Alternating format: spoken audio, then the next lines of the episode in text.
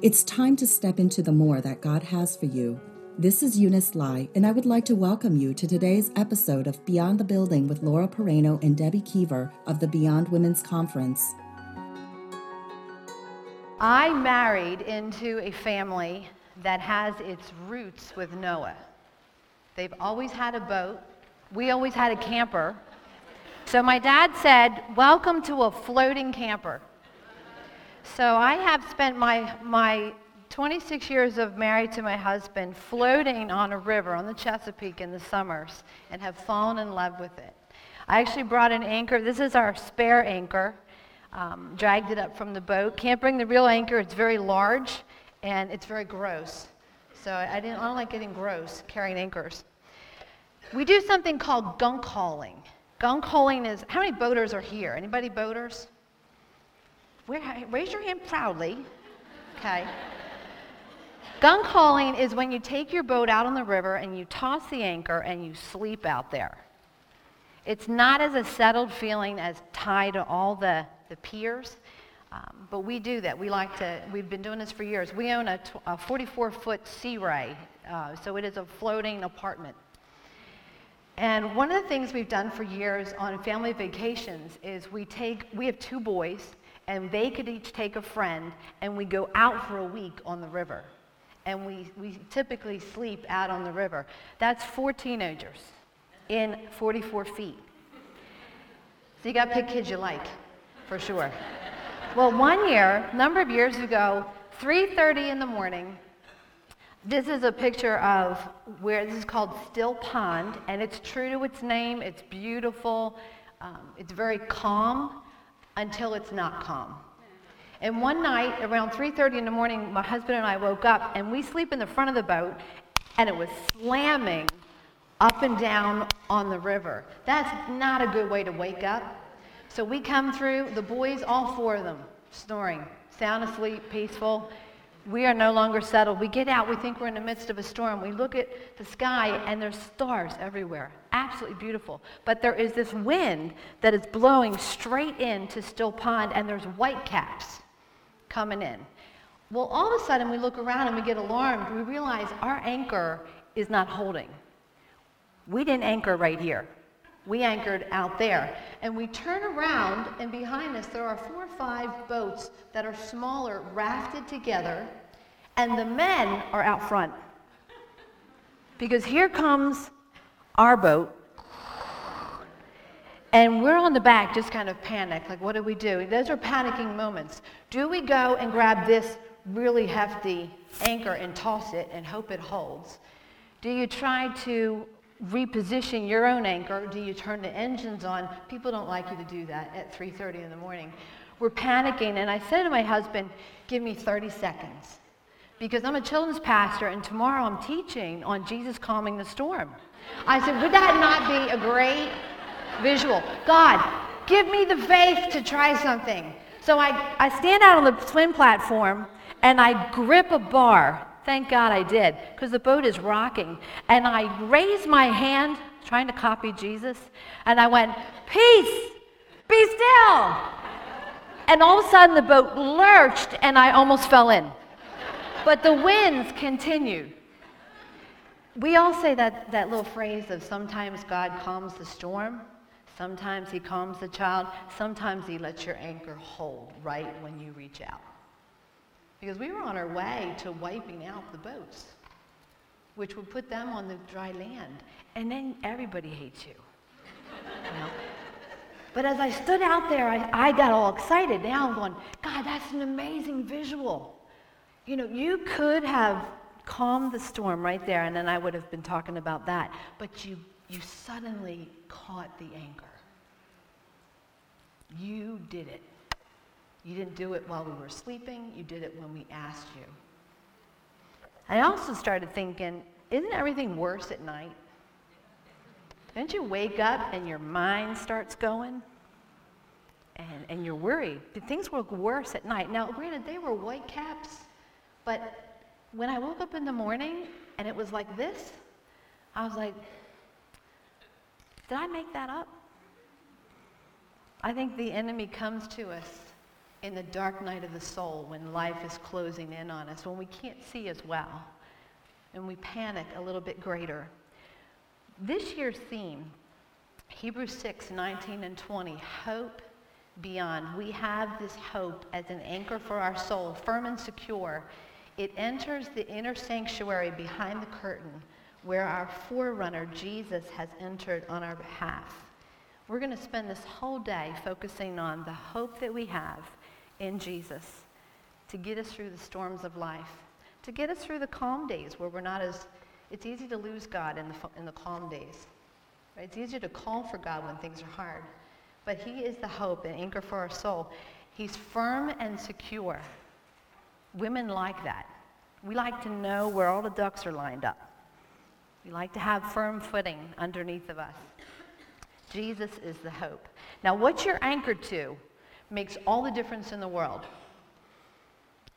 Who you're anchored to makes all the difference in the world. It can be the difference between having absolutely no peace and having peace, or having a mind that's constantly questioning and doubting, or having confidence It can be the difference between despairing, I cannot do this anymore, and having hope, giving up, persevering. And at the end of the day, it's the difference between death and life.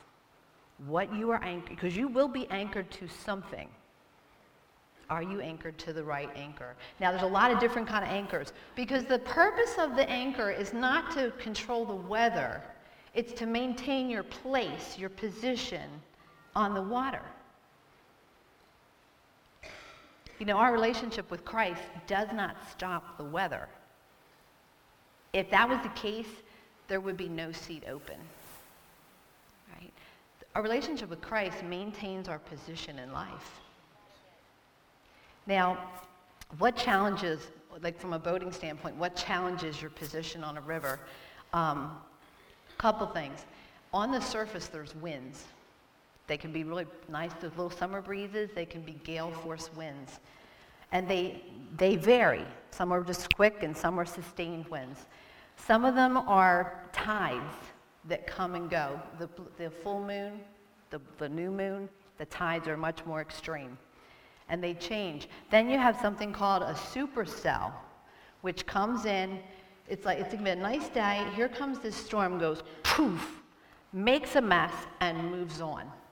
We and the last thing that happens is extreme tides. These are the, the, the moons that, that cause tides to come up really high or storms. Now, what happens in our lives spiritually?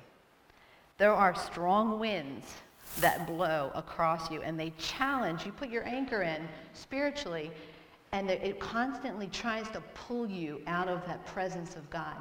Those winds, I would say, are the social pressure. I need to stay in with the crowd. And we know how to do it. We know how to put that pressure on each other. Women are very subtle with this. It just takes a look. really? You wore that? You know? And you want to be in. Oh, then there's a family pressure. Talking about families put pressure on you. Holidays are a big pressure cooker. Everybody has an opinion. This is what the family does. So will you. You know, okay. Uh, then there's the, the pressure at jobs, the corporate ladder, expectations people put on you.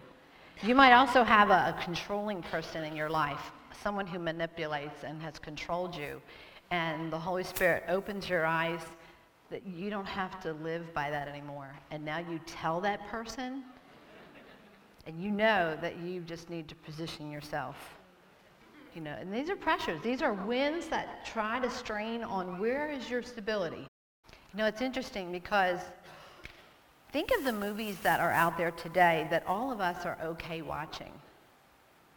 When I was a kid, my mom's right here, she wouldn't let me watch them. Do you see how our position of morals has shifted over the years? Blowing, blowing, blowing. Today's PG would have been yesterday's shock. These are the winds. On the deeper level, the currents, the tides that flow deep in, inside, that's what goes on between your ears.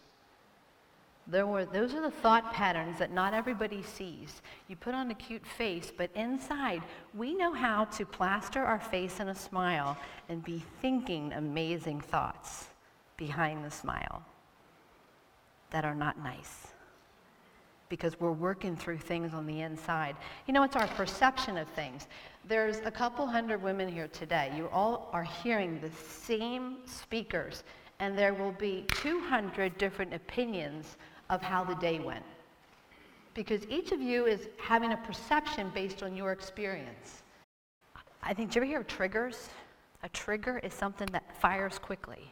This can shake your stability really fast. A trigger is something that you see, you smell, you hear that sets you back someplace else. And it can be positive. You know, if I smell funnel cake, I think of um, Great Adventure, you know, standing in line with a funnel cake. It's a happy place. I Triggers. You ever have to forgive somebody and you're just went, I'm not going to forgive them. Don't want to forgive them. I'm just going to bury it under the carpet and not think about it. And everywhere you go, you see that name. Hi, what's your name? I'm the name that you need to forgive. I had a friend saying it was on billboards, it was on shirts. I'm like sick of it. I need to forgive them. Triggers. It can uproot your stability in a heartbeat. And you can be someone who really has it together, and that'll mess you up right really, really fast. Do you ever sit there on a, on a romantic date with your boyfriend or your husband and they start playing that song for the other guy? yeah, that's fun. then there's the supercell, traumatic things that happen in your life. These weren't planned, it was that diagnosis you weren't expecting to hear sudden death of somebody. maybe you lost a job unexpectedly, a bill came in that you weren't expecting. I mean, I think of 9 11, how dramatically so many lives changed one day. Katrina, the shootings. You wake up and it, it changes your day. And a supercell comes in and does its mess Everybody rallies, the whole country, the whole family rallies for a period of time and then moves on. Because life gets back to normal for people except you. But that's what a supercell does. And then there's the extreme tides. These are the seasons that you just have to walk through. Aging parents, menopause, raising teenagers, chronic illness, I mean, long time in between jobs. These are just seasons that, you know, when you go into the season, you go, well, this will just last a little while. These are the, they, they rub, they rub, they rub on the lines. And finally, the anchor, if it's not strong enough, will start to move. And what happens is when, when you start, when my anchor wasn't holding on the boat, my first thought was throw another anchor out. Not, that anchor is not the right anchor for this boat we need to go back to what is the best anchor. Who is the best anchor for our lives? Let's go back into Hebrews 6. We're going to read the passage. This morning, we're going to kind of overview that whole passage. Um, Liz will tie in with what I do this afternoon. What is this hope? It says that we have this hope as an anchor for our soul. Let's backtrack and say, what is the hope? When God made his promise to Abraham, since there was no one greater for him to swear by, he swore by himself, saying, I will surely bless you and give you many descendants. And so, after waiting patiently, Abraham received what was promised. People swear by someone greater than themselves, and the oath confirms what is said and puts an end to all argument. Because God wanted to make the unchanging nature of his purpose very clear to the heirs of what was promised, he confirmed it with an oath. God did this so that by two unchangeable things in which it is impossible for God to lie, we who have fled to take hold of the hope set before us may be greatly encouraged. We have this hope as an anchor for our soul, firm and secure. It enters the inner sanctuary behind the curtain, where our forerunner, Jesus, has entered on our behalf. He has become the high priest forever in the order of Melchizedek. I, I had this drawing put together. The anchor that we need to hold is based on this scripture is made up of two pieces. This is what we need to anchor ourselves into. Number one, look at verse 13. When God made his promise to Abraham, since there was no one greater for him to swear by, he swore by himself, and he said, I will surely bless you and give you many descendants. We need to hold on for dear life to what he has promised. I mean, hold on for dear life. When I'm out there in a storm, my focus is not on what's in the refrigerator. It's, is that anchor holding? And I'm focused on the promise of the anchor people. This will withstand up to 55 miles an hour winds. All right, do your job.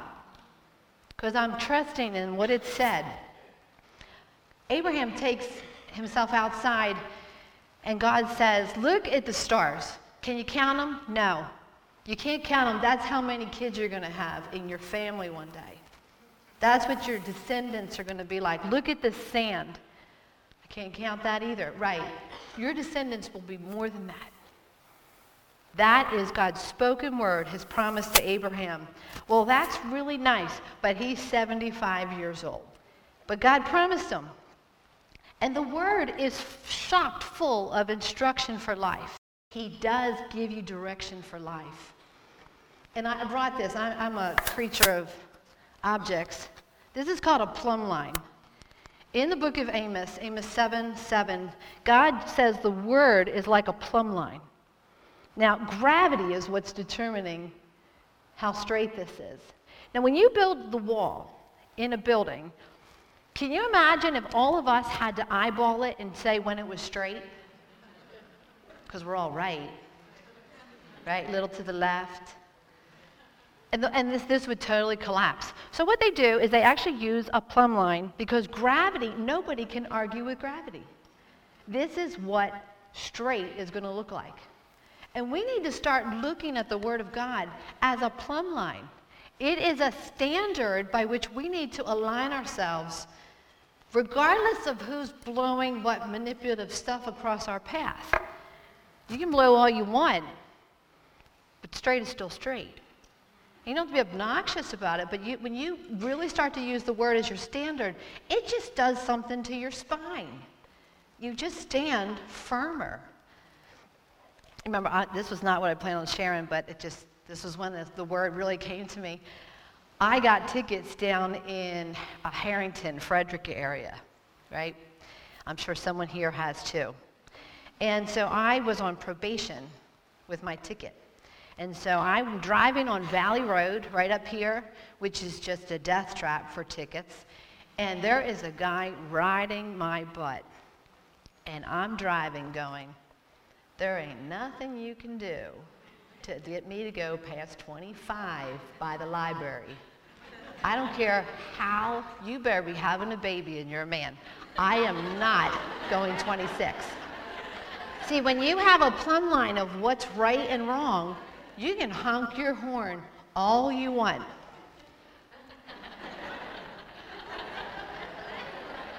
when you have the Word of God as that plumb line, it sets your conviction. It makes it easier to say yes or no to something. It anchors you. One more story on that. When Chip was a baby, he was just tiny, and I didn't even know how to get the car seat thing unclipped from the shopping cart and in the car. It was just new mom fiasco and I was at Pathmark and it was pouring rain. He decided he was hungry. I could not unclip the darn thing out of the, and he's getting wet and my and I'm crying. He's screaming. It was just ugly. Like they didn't tell me in mother school what to do with that. So I finally flipped the cart, like flipped the, the seat into the car, almost threw Chip. And and I get everything in, and I look down in the cart, and a cucumber had fallen underneath his seat that I did not pay for. I'm like, oh, plumb line, don't steal. Oh, Jesus, I don't want to have to deal with that stupid seat again. And I just pray, I'm like, plumb line, God, what do I do? He goes, don't steal. Pay for it next week. So I took the cucumber home and I ate it a little guiltily. The next week I went back to grocery stop and I went first with that car seat and I, I went and I picked out a cucumber and I went to pay for it. I paid for it and then told her to keep it. I said, This is the cucumber I ate last week that I just didn't have the heart to pay for because I, I started crying. And, and she said, Wow, what made you decide to do that? And I looked at her and I said, Because Jesus Christ is my Savior and He doesn't want me to steal the cucumber. So here's your 22 cents. Now I'm going food shopping. But see, it cuts out a lot of wrong choices when you just live by that, that conviction of the word. And it settles some of the storm. You can ride my car all you want. I am not breaking the law and speeding because the word says not to. The second part of this, and we're going to focus more on the afternoon of this, is focusing on God's character verse 17 and 18, because God wanted to make the unchanging nature of his purpose very clear to the heirs of what was promised, he confirmed it with an oath. God did this by two unchangeable things in which it is impossible for God to lie. His character backs up his word. What I told you is going to happen because I do not lie. So the second part of what you hold on to is the character of God. Again, this afternoon we're going to focus on that. Let's keep working through this scripture. 19 and 20, we've got this hope is an anchor for our soul, firm and secure. It enters the inner sanctuary behind the curtain where our forerunner, Jesus, has entered on our behalf. When I drop my anchor, it goes down into the mud. And when I go to pull up my anchor, we, I hit this little button on the floor and it pulls my boat to the anchor. It doesn't pull the anchor and flip it into the boat. It pulls my boat to this anchor and then we lift it up into the boat. When you have a relationship with Jesus Christ, your anchor is anchored in heaven. And there will be a day where he pulls you to himself it started making me look at death a little differently.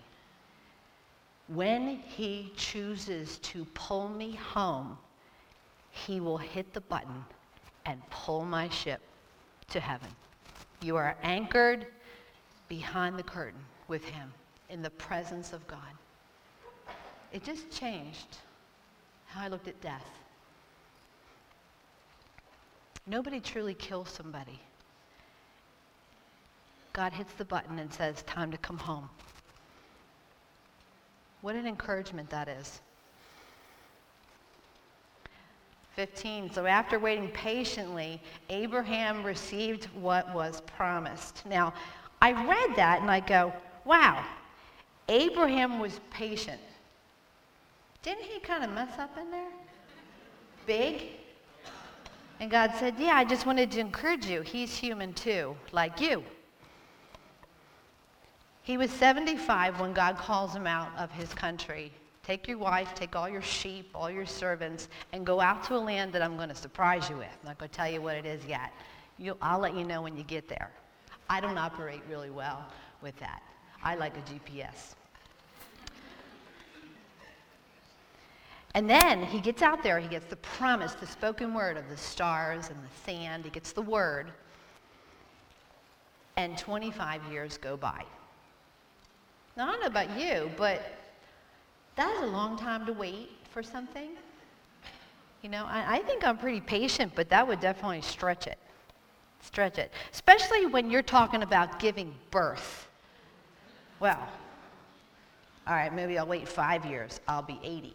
You know, it's something we want really bad. And it makes no sense, God. You know, the biological clock is just ticking. I know.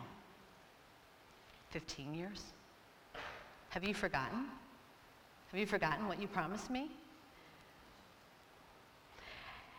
And Sarah and Abraham, who patiently waited,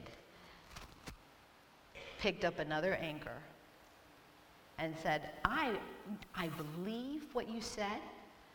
I'm just going to help you. Because obviously you have a lot on your plate. And I think I was missed. So Sarah gives Abraham Hagar, who gets pregnant. And she has Ishmael.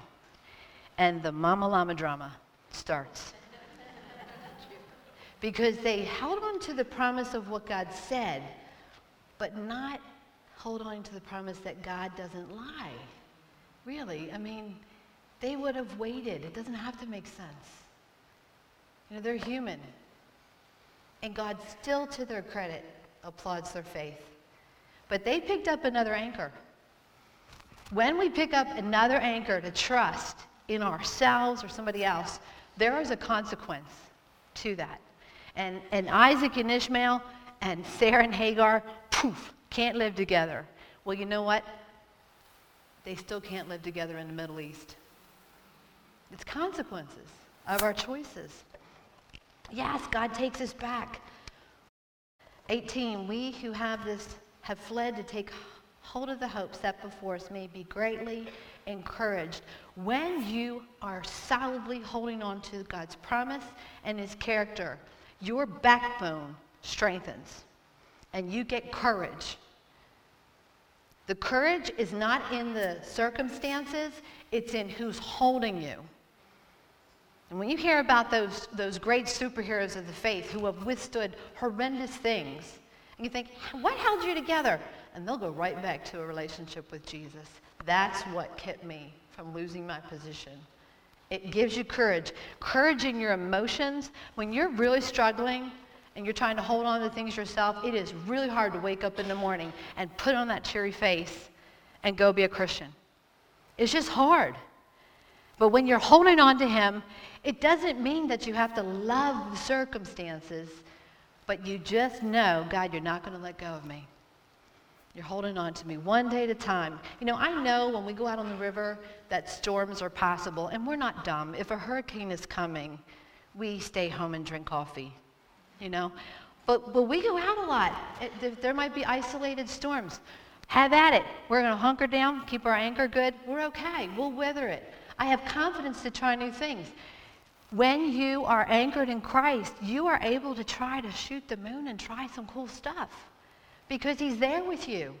Be adventurous. Live the dream because he's holding on to you. Don't stay at the dock where it's safe. What happens when your anchor is not the right anchor? Now, Abraham and Sarah, they had their mess ups, but you know what? I've had it too. There are times in my life where I have made my mom and dad my anchor. I have made my amazing husband my anchor, children, your health, your job, that bonus that just went into your account. These are not terrible things, but they're not meant to be your anchor. They're the extra anchor. Like my boat, we haven't used this probably in, I don't know, a year or two, this little extra anchor. And I don't even really know why we throw it out there because I don't know that it does much. In fact, I think we have to replace it. I don't even think it's the right anchor for the boat. But the real anchor is down there on the boat the one that I'm depending on, goes with us all the time. I'm going to ask you to do something. Just all of us are standing on the same floor. Did anybody stand up and worry if the floor would break? Didn't happen to anybody? Because you have confidence in the floor. All of us right now are, are standing on the same opportunity to have Jesus as our anchor. Now grab the hand of the person next to you. And I want you don't speak, but just look at each other. You are here on this earth to encourage and be the extra anchor. But you are not meant to hold up the other person. And what happens problems wise is when Lee, when you're going to stand on top of Trisha's head for everything, you're my everything. And Trish can't hold up, and Lee gets mad at Trish. Look at each other and say, you're not everything I'm standing on. Go ahead and have a seat. I mean, we have great friends. We have great, you know, these are great anchors, but they're not enough. They're like that dumb little anchor amidst the huge ship. Why are they not sufficient? Well, because they change. We change, we move. You know, we, we, we marry, we move around, we just, we just change. God doesn't change. The scriptures are all right there for you. These other anchors can't be everywhere all the time. I cannot be an anchor for my son in Virginia Beach at college because, frankly, I'm in Hockessin. Right? God can be everywhere all the time. We are insufficient for each other because we don't know everything. I know part of the past. I know part of today. I know nothing about tomorrow. God is all time. He's been through all time and he knows everything. We need to align ourselves with him. Not the person that goes, oh, I know where you've been. No, you really haven't. You really haven't. We don't have unlimited resources. We go to bed earlier and earlier every year we get older. Where God says, I can do everything. Resources, the earth is the Lord's, it belongs to Him. Nothing limits Him. These anchors are temporal. They're not bad, but they're temporal. People pass away. God will never pass away. We need to hold on to him. Well, how do you know you're not holding on to the right anchor? What is this? The red flags. Number one on a boat, you can't sleep. Because every little, oh my gosh, are we shifting? Or we lose position? And we've been there. We've been there. It's the most horrible night's sleep. When your anchor is not in Jesus Christ, you have trouble sleeping too. Because God forbid you roll over to go to the bathroom in the middle of the night and now your mind will not shut off. And there's someone snoring next to you peacefully. and it was my dog. what happens is it makes you edgy. You're an edgy individual testy with people because you're trusting in the wrong anchor. You can't focus on the present. It's beautiful today. I cannot enjoy it because there's 70% storms tonight. So I'm going to miss what God is doing today because I'm worried about the next storm that comes because I'm not trusting my anchor.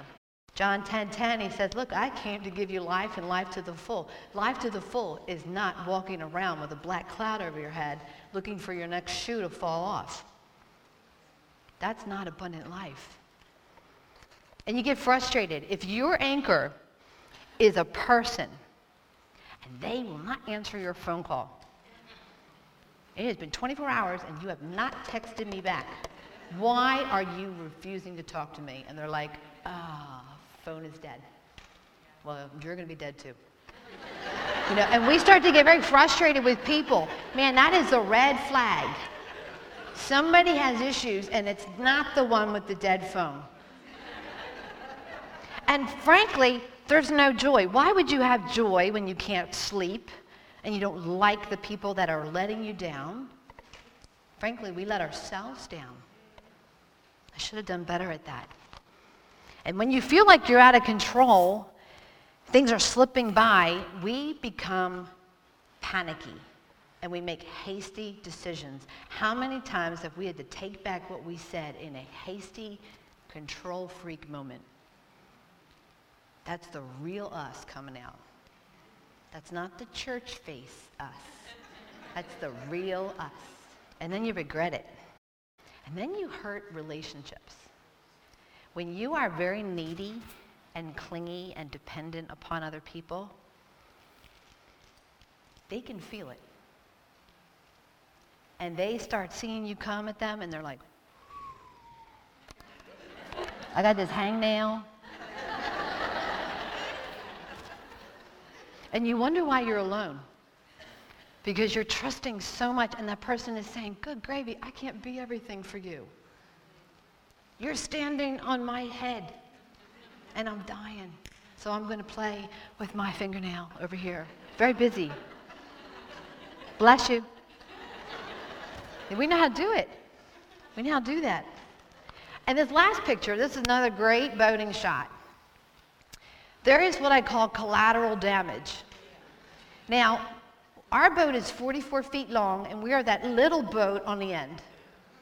We are tied up with big yachts. This was a really windy day. Actually, my husband was the superhero. He fished a guy out of the current that would have gone down. Um, it was just a bad boating day, but yeah, we all tie up to each other. Now, see where the flag is? That ship is the, the ship with the anchor. And I remember when we were pulling our boat in and we got to throw lines and bumpers and stuff, and, and we're like bouncing and it's, it's windy. And I, my thought was, gosh, I hope that guy has the right anchor. And I went, yes, write that down. because mom you have collateral damage coming in that family if you're anchored in anybody else but Jesus Christ. Don't think it will not affect your kids. If you're a boss, if you run a ministry, you serve anywhere, there are people who are depending on you in a healthy way to have your anchor right. And sometimes we just get kind of like Trish was describing. I want to do, I just want to do my own thing. You know, it won't affect anybody. I'll just keep it inside here. If that anchor was not right, millions of dollars going to crash into the beach. What's happening to our children when we're doing it our own way? It's dangerous. If you relate to any of these examples of what it's like when you don't hold the, when you're not holding on to the right anchor, when you're feeling like I just I don't have peace. I'm really barky with people. I get frustrated. I definitely don't have joy. I've gosh, I have things I regret I said or did. I see my children acting like me. Ugh. Then chances are the anchor is not Jesus Christ. It's something else. And you have a choice because you have every right to hold on to your anchor. But you are not prepared for life. And you may say, well, I've been doing okay so far. Well, monsoon season will come at some point. You need to choose today to hold Jesus as your anchor. Holy Spirit, I'm just going to ask that you quicken our hearts. What is the wrong anchor that we've been holding on to? Let the Holy Spirit just bring it to your mind. Is it a person? Is it you? Is it yourself? Is it your talent? Is it your health? Your career? What is it? Just think a minute. Write it down on the paper. Stick it in your pocket. Stick it back in the bag. This is very private. This is between you and the Lord. Father God, we just thank you that as we look at Jesus being the anchor for our soul today, firm and secure, and we look at your promises, you are going to become more and more attractive to be the one that we hold on to. Father, we acknowledge on this little piece of paper that we have been trusting in this false anchor. We identify with it. And we're acknowledging to you today that that this is not healthy. First of all, we ask your forgiveness for it. And we are telling you today, God, that our hearts are going to be open and pliable to hear from you about how to grab a hold of you, the anchor for our soul. Give you permission to work in the garden of our heart. Let your Holy Spirit just come and settle upon us, Lord Jesus. Amen. We believe that God will use what was shared to encourage you as you step into the more that He has prepared for you today. Thank you for joining us. Until next time, remember, you were created for more.